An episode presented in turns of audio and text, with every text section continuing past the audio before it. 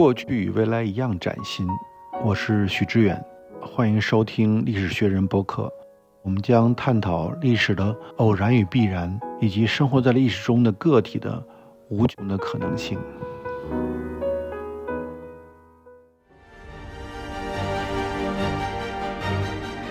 我就跟同学讲，我说人是没办法选择自己所生活的时代的，但人在某种意义上还是可以选择怎么样面对这个时代的。以前我们觉得好像我们可以躲进私人生活的城堡，回到个人的内心生活，好像也可以相对小确幸的过一生。突然发现这种可能性越来越被剥夺、被挤压了，然后突然发现这个时代迅速的把你挤压在一起，然后你突然感觉，哦，你跟历史连接变得这么重要了，因为你光靠单薄的个体在现实生活中这种感受已经不足以应对来自当下的中国跟世界变化所带给你那一种，就是我们称之为所谓政治性的抑郁吧，或者说愤懑的情绪。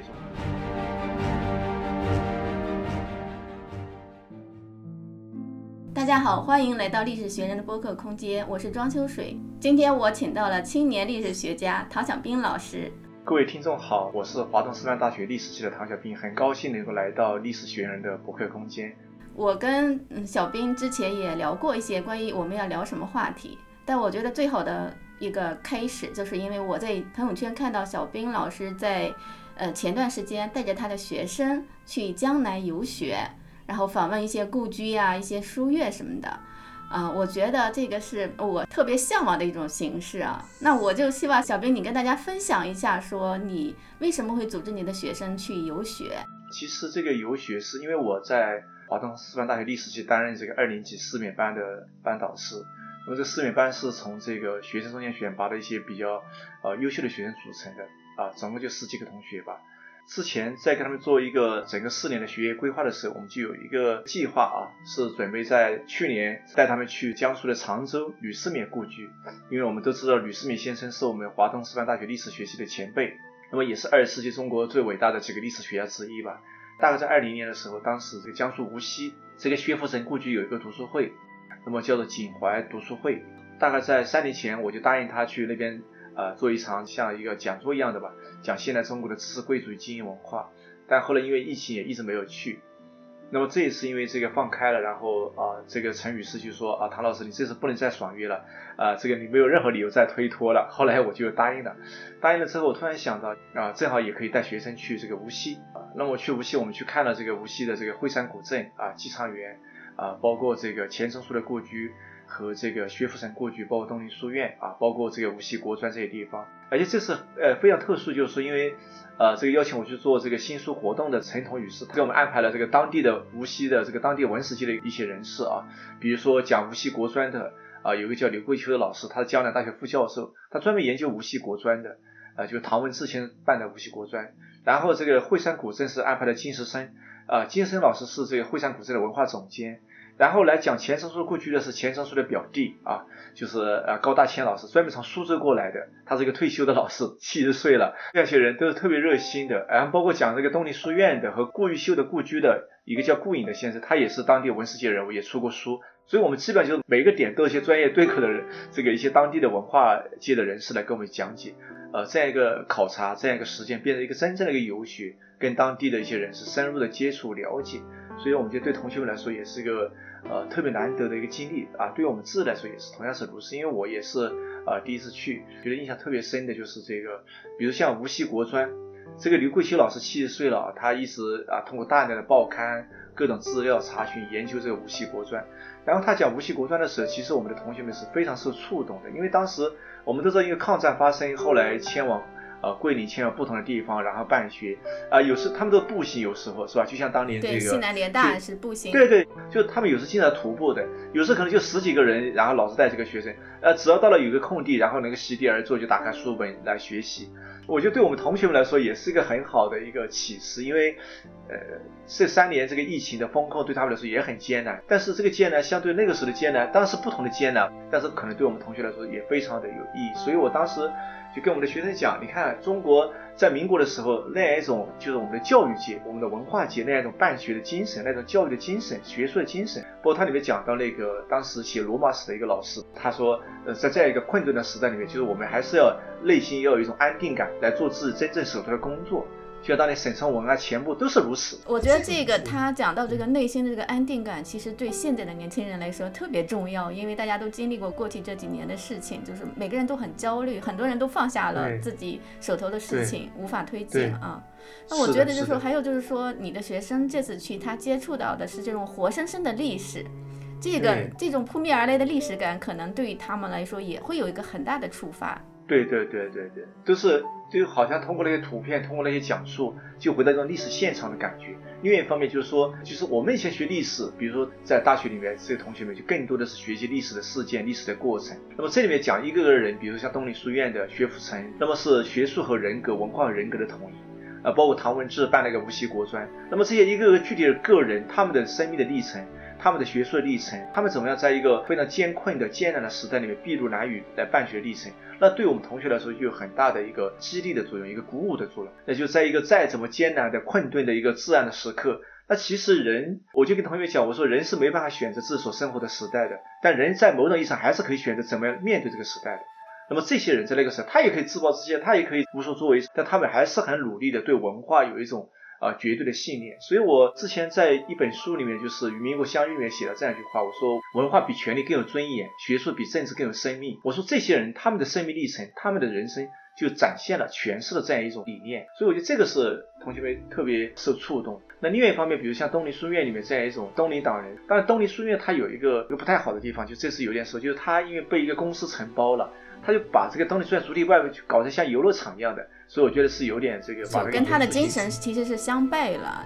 对，相悖了，对对，相悖了。但东林书院其实当时在那个时代里面，我们都知道明朝其实是一个特别残酷的时代。其实你刚才讲到相信文化比权力更久远，但是那个就是一定有一个底色，底色就是你相信文化的力量。东林书院当时那些人相信这个力量，所以他愿意去以鸡蛋一样去碰那个石头嘛。是的，是的，他有这样一种文化的信念，有这样一种知识分子的这样一种认同，有这样一种对道德、对于一个气节的这样一种坚持。所以我觉得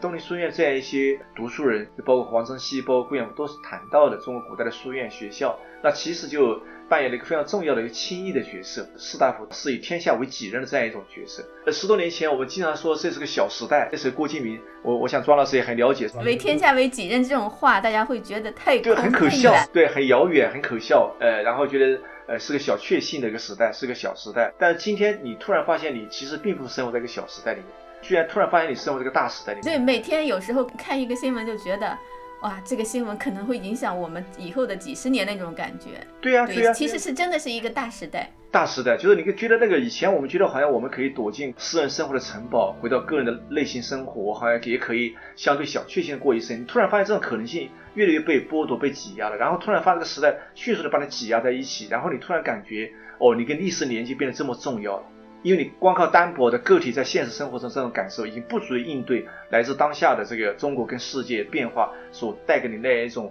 就是我们称之为所谓政治性的抑郁吧，或者说愤懑的情绪。那突然你发现，哦，历史变得这么重要，因为就像托克维尔讲的一样，当过去不再照耀未来的时候，人类的心里就会在茫然中游荡。因为当你从历史的脉络看过来的时候，一方面你看得很通透，另外一方面，我觉得你也可以在历史上汲取力量来面对当下的一种困顿吧。对，没错。说您刚才说到这个游学的事情，我就想到大概十来年前，我当时呢就想写一篇关于义和团的文章，然后我就重走了一个义和团的路线，就是从那个山东平原县的那个杠子李村儿。当时义和团发起的地方嘛，一路从山东，然后到河北，然后到北京，就走了这么一条线路。那当时杠子里村还找到了当时那个发起人那个李长水的那个墓地，其实那个墓就是在一一大片的玉米地里，那个特别小的一个村庄。然后我后来到那个那个威县，就是山东的一块飞地，当时有那个梅花泉的创始者赵三多，他也是义和团那个历史上很重要的一一个人物。然后就走这一路的时候。诶，感觉特别不一样，就跟你纸上看到的这些史料啊，或者是别人的一些论述啊，它都变得都是有有点退后了。第一感受是那种历史现场带给你的那种氛围感，或者是一下时间就会被贯通了，然后人就获得一种纵深感，就是说你觉得这个历史它是跟你息息相关的，跟这个跟你个人、跟这个国家、这个社会和甚至包括个人的生命都是相连的。这种感觉，我觉得就是说。其实也是一个人的意义感的非常重要的来源。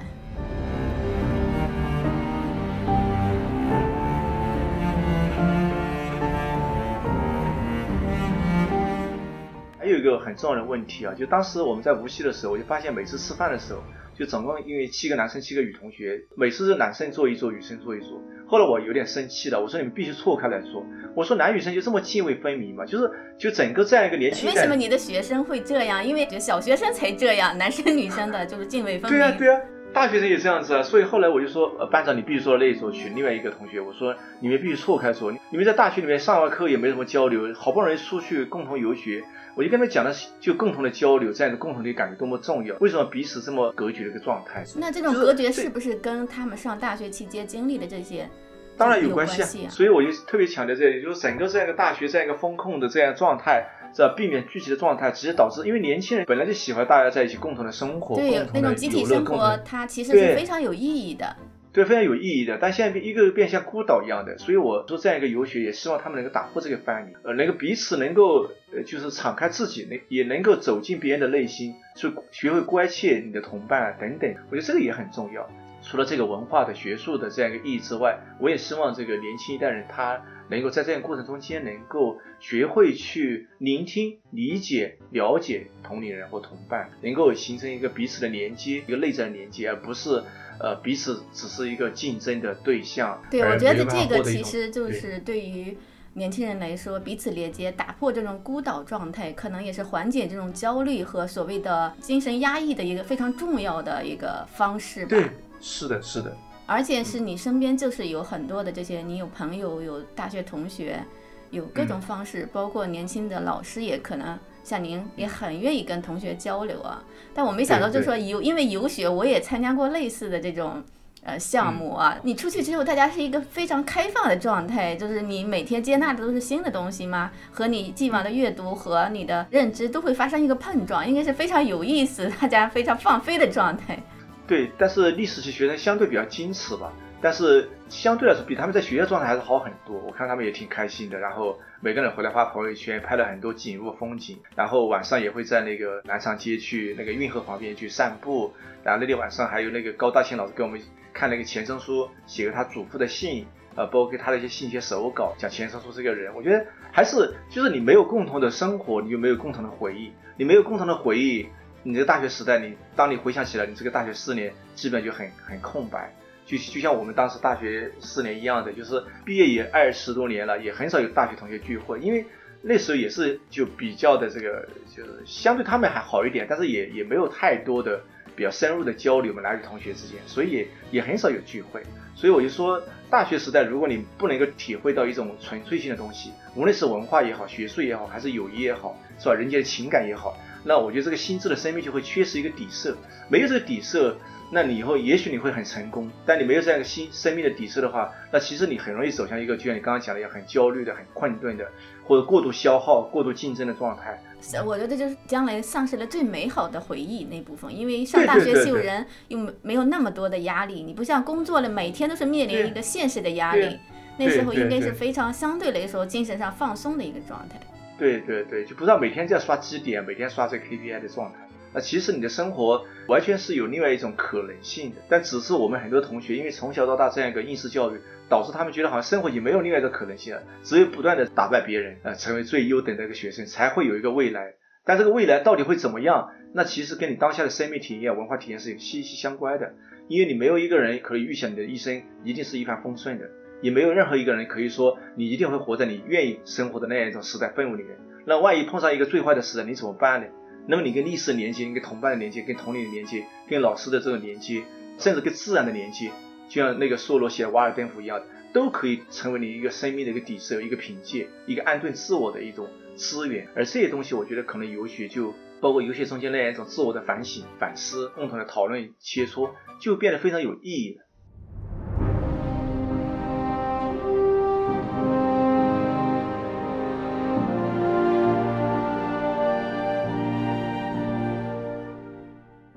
呃，小兵你是研究民国的知识分子历史，嗯，包括研究大众的传播这一个方向的啊。那我觉得其实现在某个程度上说有点像那个时候啊，因为在进入民国，尤其是五四那一段啊，一九二零年前后，中国当时处于一个各种观念市场的一个大爆发嘛，一个各种新观念涌入，然后旧的观念退场。在那个时期呢，知识分子，尤其是青年人，可能面临一个。很大的一个精神困境，因为在传统上，过去比方说关于人生啊、世世界呀，有很多固定的东西，包括说，比方说，呃，传统的四四书五经这种儒家经典，包括还有一些传统的格言家训啊，指引每个人的人生，就是说你相对非常稳定的一种状态。但是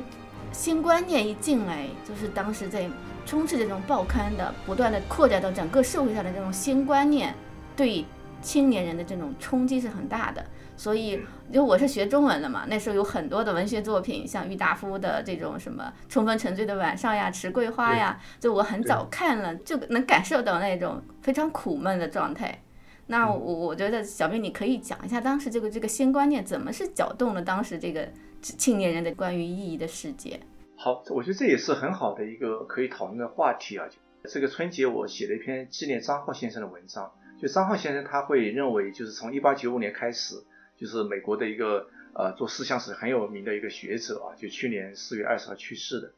那么他讲到这个近代中国这样一个所谓转型时代，就从一八九五年到一九二零年代，就你刚刚所谈的那个时代。那么在这个时代里面，你会看到整个中国社会它的政治、文化、心理、社会的秩序啊，都发生巨大的一个秩序的危机。就是无论我们对世界的理解、对天地的理解、对人的理解、对社会本身的理解。对于很多伦理关系的理解都发生巨大的危机。用谭嗣同的话说，就是冲决网络的一个时代。因为张浩先生写过一篇小书啊，叫做《历史精神与批判意识》，研究谭嗣同的啊，特别好的一本书。到了五四的时候，你会看到五四这样一个新文化运动的时代。那么张浩先生也谈到过，说五四其实是一个呃充满了两极性的时代，它既有理性主义的东西。是吧？比如讲科学，讲卢克斯文化，也有浪漫主义的东西。比如说那个时候年轻人觉得，呃，我们要追求一种精神的柏拉图恋恋爱的方式，我们不要有具体的婚姻的关系。当时也很多人尝试这样的方式。对，当时他当时那个很激进，在我们今天看来都非常的激进，包括他要彻底的废除婚姻，废除家庭。对啊，不婚主义嘛，废除家庭。包括青年毛泽东在长沙也这样主张的，觉得家庭就是对个人的一个束缚，所以都要冲出家庭。所以我去年。发表过几篇文章，专门讨论那个是关于改造家庭、改造社会的一些思潮。那另外一方面，你会看到也有一种既有个人主义，也有集体主义；既有民族主义，也有世界主义的。那么，既有反对这个宗教，也有一种新的偶像崇拜。就是你看的整个五四的时代，它其实是一个众生喧哗的时代。我们以前的历史的研究和写作，我们比较关注的，比如是新青年派，比如新文化派，比如像陈独秀啊、胡适啊、鲁迅啊这些人。那其实，在五四的时代，还有杜亚全的《东方杂志》。还有学衡派、人文主义等等，它包括像无政府主义、各种主义、各种观念的一个就是争夺、争夺它的一个受众。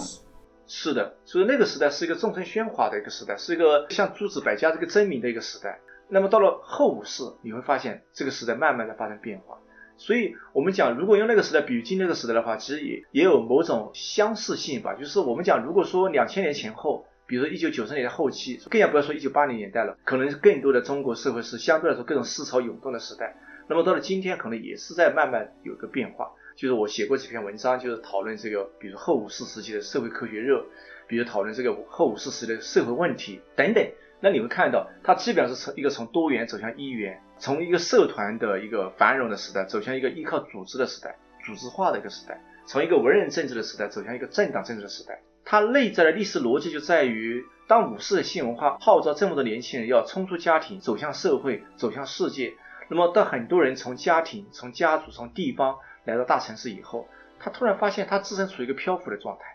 他好像获得了解放，但他解放的一无所有，他更空洞、更茫然。对，这就是大大家都知道那个有名的例子，就是那个沈从文啊，没饭吃，没地方住，然后还要靠是郁达夫还是谁要给他郁达夫的资助，对郁达夫的资助。他本来在湘西，在陈渠生的部队里面做一个高职的文员，生活也很安逸，公务员。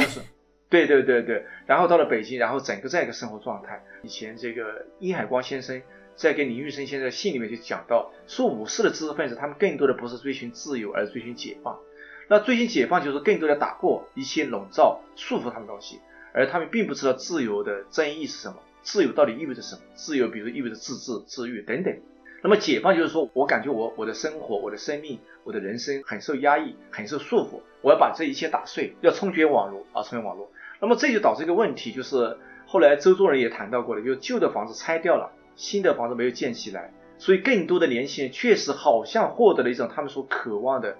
解放感，但这个那种非常亢奋的那种解放的感觉，像昙花一现一样，迅速的消失了，然后进入一个更加苦闷的时期。所以到了一九二零年代，你会看到很多的年轻人写信说，这是个烦闷的时代，这是个纠结的时代。所以他们会写信给那个《恽代英》《中国青年杂志》等等，给《申报》给给各种报刊，讲述他们自身的一个内心的苦闷。所以我的意思就是说，其实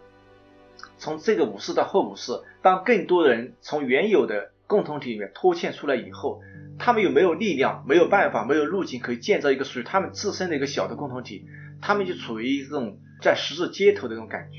就两头不到岸，就最近我们杨国强老师有本书在香港出版，叫《两头不到岸》。所以两头不到岸的意思就是，他既不能回到过去，过去的生活虽然这个家族也好，家庭也好，是吧？地方社会也好，可能像巴金的《家春秋》，可能像曹禺的《雷雨》一样，可能确实会给你带来一种压抑感和束缚感。但是至少提供着安全感、稳定感、秩序感。虽然你接受了新式教育，你觉得好像我不愿意面对那样一个包办婚姻的妻子，面对那样一种家里面那个长幼有序的生活，但你至少你的生活的意义感是确定的，你生活的秩序感是确定的，你也有基本的生存的保障。那么你到大城市以后，你你可能吃得上顿没有下顿。二三十年很多年轻人都这样啊，叶子呀，很多人就是生活非常困顿嘛，在北京也好，在上海也好，住在就是住在上海住的那种就是亭所谓的亭子间啊，就很小很小又又很热的。对，你看萧军萧红来到上海，居无定所，去找鲁迅去去帮助，书也不能出版，然后生活费也没有，就很多的人他为了寻找梦想，他来到这样一个城市里面，然后他发现安顿自己的生命是其实是很艰难的一件事情。包括沈从文，包括肖军。您刚才提到这个恽代英《中国青年杂志》啊，就是因为当时他有点像知心哥哥、知心姐姐一样回信啊，就青年人的这种苦闷啊。对，我看就当时青年人他会有各种各样的问题，比方说他的，比方家族破产了，他怎么办？甚至我觉得特别有意思，就是我没钱美书怎么办？这这一类的问题都成为一种苦闷。但是呢，就是说恽代英他们这个提供的解决方案是。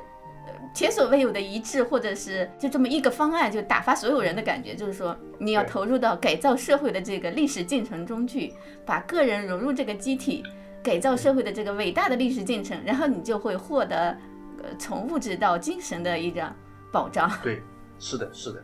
所以恽代英他们的一个解释就是，他会强调你个人的苦难、个人的苦痛、个人的烦闷、个人精神上的这种虚无感，你靠个人的奋斗是永远不能解决的。我们都知道以前有部电视剧叫《奋斗》，我们以前还相信奋斗个人的努力的这样一种作用。然后恽代英会告诉，那是个很虚妄的一个东西。你个人的奋斗，这个社会、这个国家、这个阶级、这个整个经济的状况、生产力状况没有变化，你个人的奋斗永远是面对一个五五之争，你是不可能找到一个根本性出路的。所以他会告诉你，你必须找到，比如像马克思主义、像社会主义、像这种唯物辩证法，一种基本的掌握新的社会科学来面对你自身所处的问题。那么这样就是把你个人。和这个民族国家的命运捆绑在一起，既能够安顿你自己，也能够使你自己的生命具有一种崇高感，具有一种内在的意义感。而且他那种讲述的方式又不是像今天很多那种，比如我们所接触的政治话语是很空洞、很无物的。对他好，他是非常贴近青年人的讲述。对你刚刚所讲的知青哥哥一样，非常贴切的、非常日常的那种语言，娓娓道来跟你讲道理，里面有一种非常强大的一种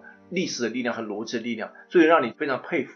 对，所以他最后成为就是左左翼，最后成为最有战斗力的一种价值观是完全可以理解的。对，因为你刚才说到说就是那种当时的这种意义感的这个问题啊，其实你想像我们这个年龄段的人。在我们过去十几年，其实是是相信个人奋斗的啊，相信我只要努力，我可以获得好一个好的工作，呃，包括物质上，我可能我可以买房，包括精神上，哎，我可以去做我想做的事情，我去做我的研究，写我的作品，都是有很多这种。很比较稳定的东西。那现在的年轻人感觉就是觉得，哎，我再怎么努力，可能也就这样。其实有点像当时那种状态。对对对，就好像就已经可以看到人生的天花板在哪里，就那个局限性用一种非常残酷的面貌凸显出来。然后你突然发现人生的可能性并不像你所想象那么多。我我记得这个，在我初中的时候，当时在湖南的乡下读书，在一个乡里面的一个中学读书。那时候因为家里订了一个当地的一个日报啊，《衡阳日报》。我还记得，我现在还记得当时有一天很偶然，因为我喜欢看副刊，然后副刊那个时候属于报报刊的那副刊非常发达的，就几乎是全国人都在看，所以才会有几大名刊嘛，包括像北京日报的五色图，对吧？那个羊城晚报的花地，呃，新民晚报是叫夜光杯，夜光杯，文汇报的笔会。所以我当时看那个副刊，我就，呃，他登了那个张雨生的一首歌词《我的未来不是梦》，所以我就特别喜欢那个歌词。你是不是像我在太阳下低头，流着汗水默默辛苦的工作？你是不是像我，就算受了冷落，也不放弃自己想要的生活？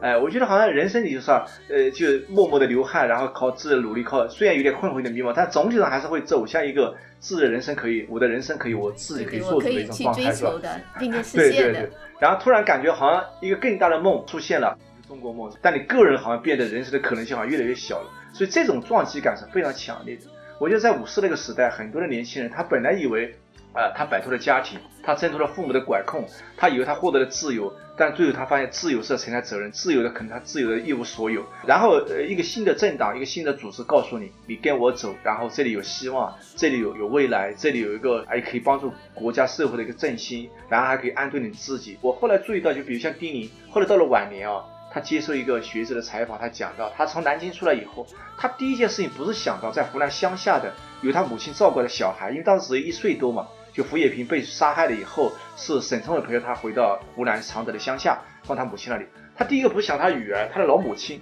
而想着怎么样找到党组织。所以他跑到北京找李达，这李达就说：“你一个年轻人，二十多岁，好好读点书，不要东跑西跑搞革命，这个会砍头的。家里还有小孩、老母亲，他还不听，然后跑到上海，上海通过风雪风去了延安。所以你看那个时代，就丁宁这个例子比较具有典型性，就这个组织政党对他们来说是第一位的，是具有优先性的，而家庭个人反而具有第二位的。啊，这个组织的生命是第一位的生命。哎，我觉得就是说，因为我们都是从年轻时候经过的嘛，其实是不是也可以说这是一种集体生活，就浪漫化的集体生活，其实对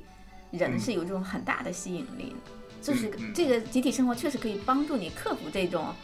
个人精神上的那种空洞。那当然，人是一个追寻一个社群生活的存在，就像很多人后来研究梭罗一样，虽然写《瓦尔登湖》什么的，偷笑的还是会跑到城市里跟一些朋友 聚会，是吧？所以后来其实没有想象中那么隔绝。哎，对，完全的一世独立是很难的。当然，其实和光同尘也很难。那其实就是说，那样一个时代，人的渴望这样一种共同的生活，渴望这种组织化的生活，那就要克服那样一种从原有的共同体里面脱欠出来之后，巨大的一种人的那种社会生活的一种空白。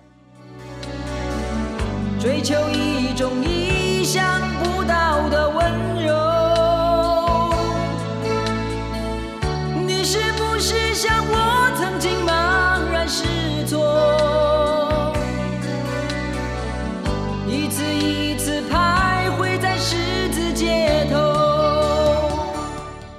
想问的你，你的一个，因为你研究的非常深入这一块儿啊，我们从文学作品，从当时的报刊看啊，当时它确实是有很多的观念在影响青年人。那会不会有嗯这种，其实青年人的状态并没有那种报刊描述出来那么差，没有那么苦闷？因为我们现在这个阶段知道，每一个人的人生中都充满了各种各样的呃变数，各种各样的挫折，这是人生的一种常态。但是当时的这种观念启发你去认识自己的处境，说啊，原来我很苦闷，原来我这个我要去追寻这个生活，重新评估我生活和生命的价值和意义。这种观念会不会其实也是影响了人的生活？这个当然，我觉得秋水你讲的是非常重要的一个点啊，就是整个近代中国，你会发现这样一个过程，其实它就是一个不断的以观念来掀动社会的过程。就是观念往往超前于这个时代，是观念拖这个时代在跑，而不是这个时代本身发生了一些社会结构、经济方面的变化，产生了某种自觉、自我的意识，然后形成某种观念，而是知识分子先引入了观念，然后通过报刊、通过学校、通过演讲、通过街头演说、通过戏剧、通过各种方式，这观念本身来挑动这个社会。所以整个近代中国的一个变化过程，其实就是以思想、以观念来重新要造出一个社会。你比如像五四的时代，就像傅斯年、像胡适他们说，中国没有社会。他认为按照西方的市民社会这个概念，就是中国没有社会，因为这个社会是人人之间有自我意识、公私分明的，有自觉的权利本位等等，有自助、有合作、有自我组织能力。但认为中国就是一个一盘散沙，没有一个社会，所以他认为要造出一个社会。你刚刚讲这一点，我觉得其实特别有意思，就是在那个时代里面，就个人的痛苦、个人的烦闷、个人的这样一个挣扎，它有时候确实它是一种某些报人、知识人、文化人，他的那种特别敏感的性格，甚至有时候会夸大其词的一种对于当时社会的一种过度的，或者或者有一种不对称的描述。而这个描述，当它成为某种非常强烈的一种当时社会的一种主流的话语的时候，它反过来会影响很多的人，尤其属于边缘的中下层的内地的人来认知这个社会。就其实我在生活中可能没有这么痛苦，但我天天看一些讨论关于痛苦的，对，然后就发觉发掘了很多痛苦出来。对我们讲，比如关于家庭的问题，关于社会的问题，当这个新式的，比如说核心家庭啊，没有引入中国的时候，那我们不会觉得在中国的社会里面生活有多么大的一个巨大的痛苦。当有了跟比如说美国跟欧洲那种核心家庭，就父母跟子女住在一起那种家庭，然后跟这五世同堂相比较，觉得哦，我们这种生活太过于自我压抑了，自我束缚了，是吧？这样一个尊卑长幼有序的生活，完全妻妾成群，就完全是个不合理的、不合乎人道的。当新的知识、新的概念工具、新的一种理论的想象进来之后，有了这样的参照，你突然会发现，你原来习以为常的生活突然变得问题重重了，变得危机重重了。所以这样的认知工具会导致你。这样的知识分子在公共舆论所构造这样的话语，会反过来影响你怎么样的认知你自己的人生，认知你自己跟家庭、跟社会、跟政治、跟政府、跟世界的关系。没错，这个确实存在这样一个状况。我记得余英时先生写过一篇文章，他谈到现代儒学论里面有篇文章讲到，其实，在五四的这个时代里面，家庭革命其实真正有影响的，仅仅是对上层的沿海的。那内地很多人还是按照古已有之的方式在生活，包括反传统也是这样的。我们以前总是认为反传统在五四的时代多么多么强烈。我在二零一八年当时采访那个余英时先生的时候，二零一八年七月十五号在普林斯顿，那余先生也谈到过。我们今天一讲了五四的时代，讲了民国就是一个全盘性的反传统。那其实很多人，萧公权也好，甚至包括胡适也有很多人，其实对传统也会有温情，也会有记忆。在日常生活里还是有保留包容性。我在读蒋梦麟的《西潮》的时候，印象最深刻。他其实就是说，啊，相当于把传统好的部分和现代好的部分都结合起来了，就有很很大的一个温情。那我刚才就是说，呃，为什么问这个问题呢？说因为我觉得其实是从我们当下的一个处境来想的，因为在五四那个时期的报刊，第一就是它的有限。第二，它的传播也是很有限的，就像你刚才说的，啊，内地的很多地方是接收不到的。我记得余英时先生说过，他很晚才知道这个新文化运动，就对，好像三十年代，因为他当时小的时候住在他们安徽那个一个铁山那个小村庄里嘛，所以他很晚才知道。安徽前山县关庄乡。那那我们今天不一样，今天是一个巨大的这种自媒体传播，可以一个人每天可以接收到无数的信息。然后就是这种，嗯，所谓的这种热搜啊，强推推到你的面前，所以就是我就感觉人很容易把这种日常生活中的挫折、情绪上的愤怒转喻成一种时代的命运。比方说，躺平啊、内卷啊，这几年特别最热门的这种观念啊，这种观念其实就是这种戏谑性的力量是非常强的。其实一个人可能并没有说。那么痛苦或者那么焦虑，但是这种时代的这种巨大的信息量会把你推到那个位置上。所以我觉得，呃，这里面有一个问题啊，就是，呃，一方面这个时代里面好像我们确实生活在一个信息巨量的信息的一个时代，每天一打开手机、打开网络、打开各种信息，都会粉饰它的向为涌来，是吧？而且还很多信息是根据你的，呃，以前的这样一种阅读的习惯。他会推给你，为你量身定做的，跟你精准投喂的。我记得很多年前，对你的一个前同事啊，就是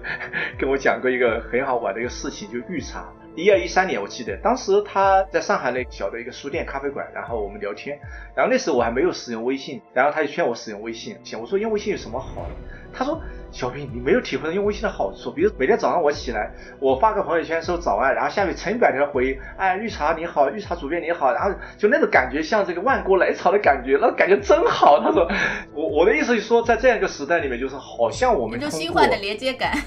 对对对对，你讲的很很准确。那个就是就是我们好像通过社交媒体，通过微信、微博，好像我们跟全世界进了个连接，但是这个连接其实又是高度的背后有一个商业的资本的政治的手在管控的。然后我我们好像感觉我们跟整个万物一体的感觉，但其实这个是一个想象的，是个虚幻的，它随时可以被斩断。那另一方面就导致个人他永远习去慢慢习惯的生活在一个同温层里。我我们只习惯看到我们想看到的声音，想看见的事物。我们一方面好像生活在一个信息爆炸的一个时代里面，好像各种信息每天巨量涌来，让你有一种巨大的信息海洋的一种幸福感，一种幸福的幻觉。但另一方面，这个信息是泥沙俱下的。因为严肃媒体基本上消亡了，你看不到一些真实的关于事件本身的一些真实的一些调查报道，然后你只看到各种自媒体，各种为了流量，为了各种点击。所以某种程度上，这这也是一个观念竞争的一个市场，但是这个观念相对来说它就比较单一了，尤其对个人来说，你被推的都是同一类的信息，所以你的观念更加趋于狭窄。对，因为你的观念的竞争，它要基于一个前提，关于事实的真相。事实的真相没有呈现出来，你观念竞争是个很虚妄的竞争，因为你各说各话嘛。按博老师说，就只是些意见而已，它跟真理没有关系，它只是每个人的情绪、每个人感受。就托里朱特不是有本呃遗作集叫《当事实改变之后》嘛？哦，我觉得这个很重要，因为事实本身的发掘是很重要，然后公共讨论的文化是很重要的，就是说理的文化也是很重要。当这些东西没有之后，其实我们发现，我们一方面好像生活在一个信息爆炸的一个时代里面，但另外一方面，我们生活在一个意见的茧房和信息的解放里，双重的解放。呃，信息解放就其实这个信息是比较单一的，呃，意见的解放就是说，其实我们只不断的吸收那些跟我们差不多一些同样立场的一些观点的分享，而对一些差异的东西，我们自动的把它隔离，把它排除。那么这样一个人会成为什么人？这样人还是会成为一个单向的人，他是一个信息消费的主体，他是一个欲望的主体，但他同时他既缺乏对这个现实世界一种甄别的一种筛选能力，一种判断能力，也缺乏一个对自我的反思和反省能力。那这样一个人在这样一个时代里面，他到底他的生命会呈现一个怎样一个境况？我觉得这个是也是很值得去思考。对，没错，我觉得就是我对历史的一个认知，就觉得他一定是以这种理性和正义作为一个基础的嘛。啊对，但是这这种我们现在这种信息状态，其实它是违反理性和也是违反正义的，就对反理性反正义的。包括就是你刚才说的，我特哎别有有同感，嗯就是因为，呃，我上一个微信号有两千多人啊，然后因为我微信号没了，我换了一个新的微信号，结果现在只有两百多人。其实，但是我其实发现，其实跟我的生活也影响没那么大，以前 太虚幻了，有很多人点赞啊，就像你说的啊。对，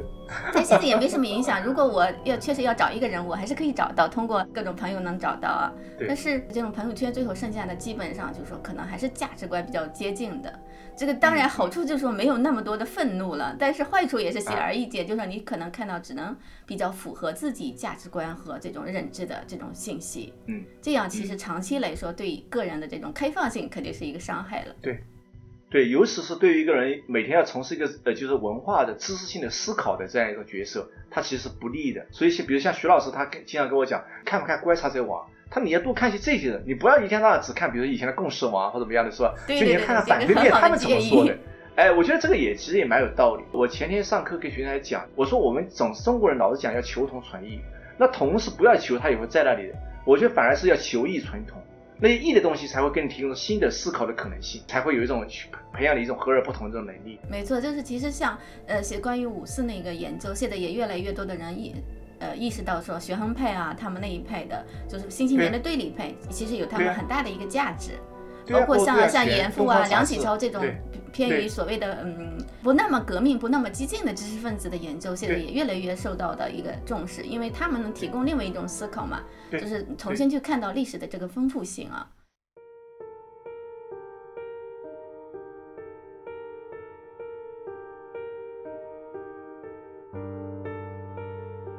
我觉得今天就是跟小兵你聊天就特别好的，就是我们其实一个着眼点是这个青年人的苦闷啊，青年人或者嗯青年人怎么去面对这个时代。就因为你接触的青年人非常多，你觉得你有什么更好的建议？多年前我去北京去拜访钱理群老师的时候，他讲一句话，说在这个时代里面，这样一个大的时代里面，就是年轻人就是说既要有韧性，也要有智慧。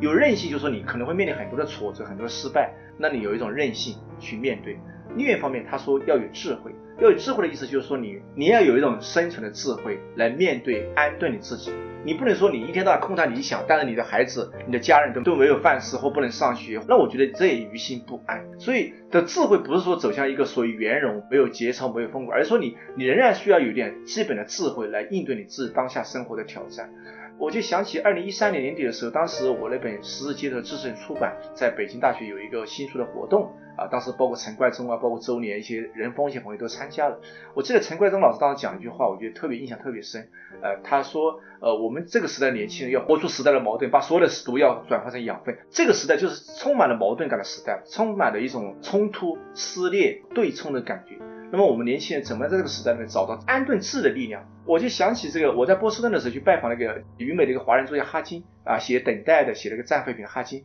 哈金当时送了我一本诗集啊，叫《哈金新诗选》。那首诗集里面有有两首诗我特别喜欢，其中有一首叫《中心》，就是你必须守住自己的内心，做你自己想做的事情。只有你不断的在往自己走，那总有一天，就是你你这些事情会散发出它的一个意义和它的一个力量。我觉得这个是非常重要的，因为这个时代是一个特别。喧嚣的，特别注意所谓注意力经济的眼球那个时代，我们太容易的被这个时代的一些流行潮流所裹挟，所席卷而去。但是有时候你想想，这个时代的浪潮，这个时代那么多信息，你就像你刚才所讲的一样，就是真的有那么重要吗？你事事都要去关心吗？你有时候只关注到某一个方面更有意义、更有内在价值的，你不断的去努力做一些事情，那个所提供的一些意义感、呃存在感，可能更加持久、更加有力量。就说有时候你会发现，你不关心那么多事情。比如说你不知道李雪琴，你不知道呃那些网红的一些事物，其实可能对你的生命来说，对你为什么也没也也没有太大的损失，也没那么重要。所以我觉得就是你就要找到自我，找到安顿自我的方式，我觉得是非常重要的。对我我特别赞同你刚才说的，就是包括那个你提到说活出时代的矛盾，我觉得哎特别有力量的一句话。我觉得就是说要温和而坚定的去寻找这种自己内在的力量吧，这种力量是可以长久的去。支撑一个人的。每一次闭上了眼，就想到了你。你像一句美丽的口号，回不去。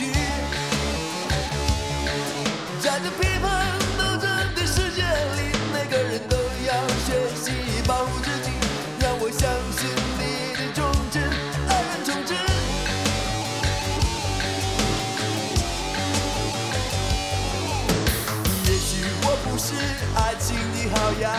板。怎么分也分不清左右，还向前看。是个未知力量的牵引，是你我迷失，或者是找到自己，让我拥抱你的身躯。